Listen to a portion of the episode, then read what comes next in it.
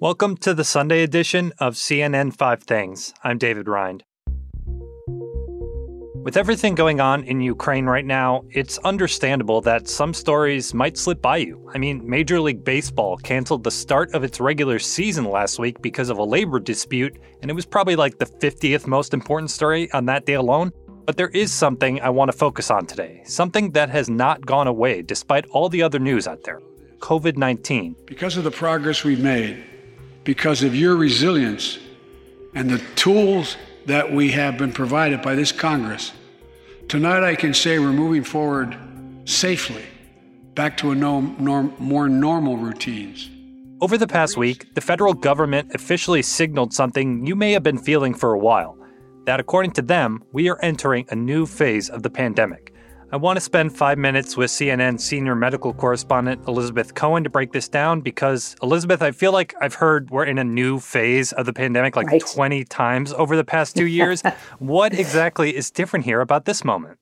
I know. Doesn't it feel that way, David? It feels like, yeah. Uh, let's see, if I go chronologically, in the summer of 2020, it felt like things were getting better. It felt like in sort of May of 2021, it felt like things were getting better. And just recently, sort of October, November, before Omicron hit. Right. But here's why this one feels different. This one, I think, feels different because some time has passed and the cases have been coming down, and we haven't had some horrific new variant come on the scene recently. Hmm. So that I think is giving people hope because that really is what could ruin this is to have some horrible new variant come on down. But David, I want to say one thing.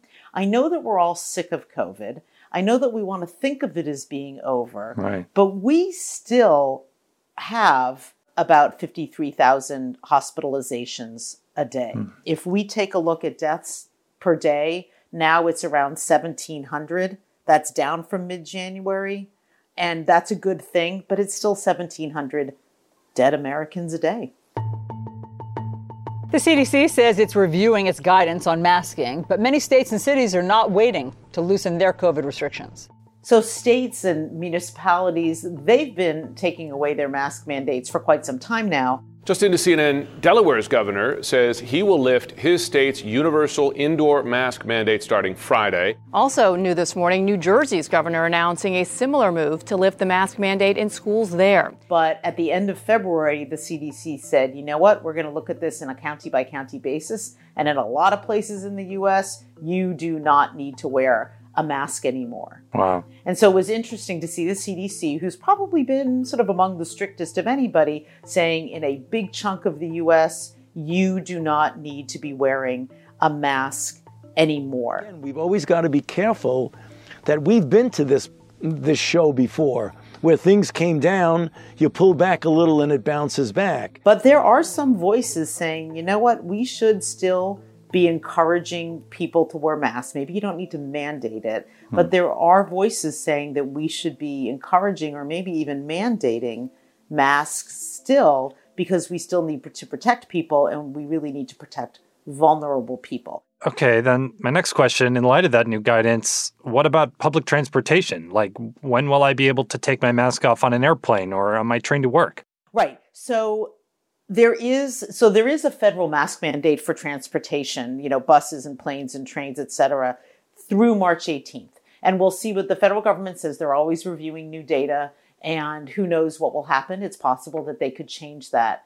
I certainly have friends. A friend of mine said to me the other day, Elizabeth, I don't know if I will ever take off my mask on an airplane ever. yeah. And I think right. I've heard that too. It's an interesting point, right? It's that if you are in a vehicle, whether it's in the air, on the ground, or underground, with a bunch of people, hmm. and there's still COVID out there, or the flu, or whatever, why not wear a mask? I think that COVID has raised that question. Hmm. Why not wear it? Yeah. To protect yourself and to protect other people who you don't even know.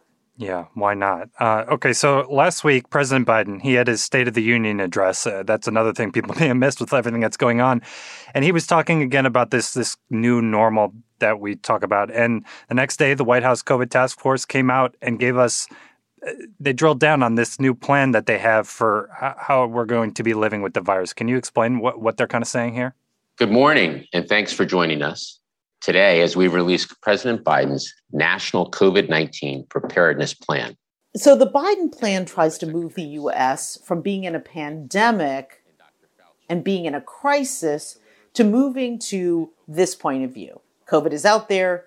Let's do what we can to prevent it. Let's do what we can to protect ourselves. But let's make it disrupt our daily lives as little as possible. And because of this progress, and the widely available nature of these tools, we've reached a new moment in the fight with COVID 19. And so it's a 96 page plan. And the basic tenets of it are we're going to vaccinate as much as possible. We're going to have treatments out there and easy to use. We're going to prepare for new variants if, God forbid, they appear.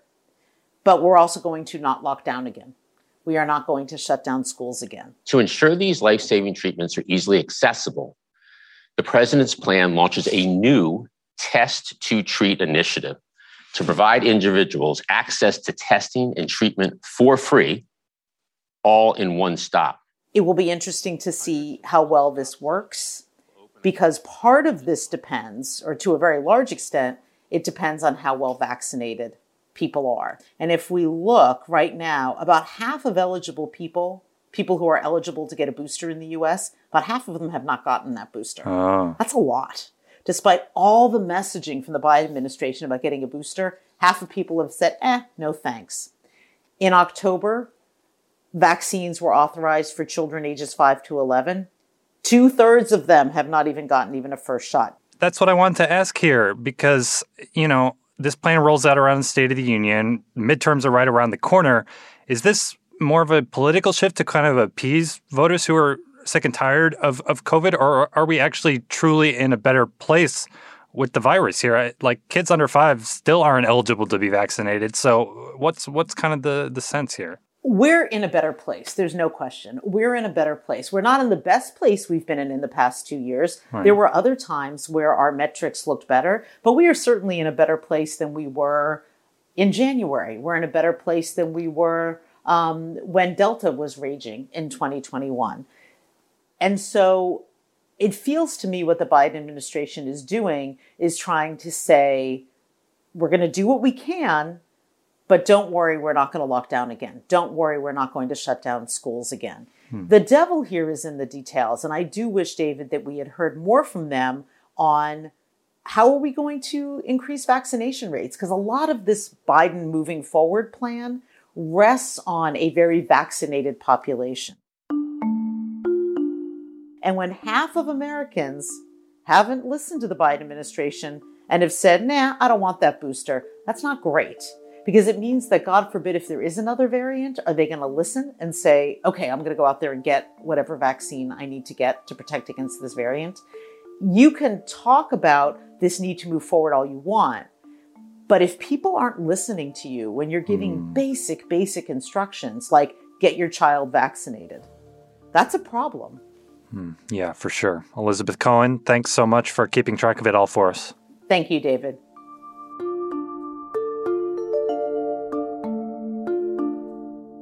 We'll be right back.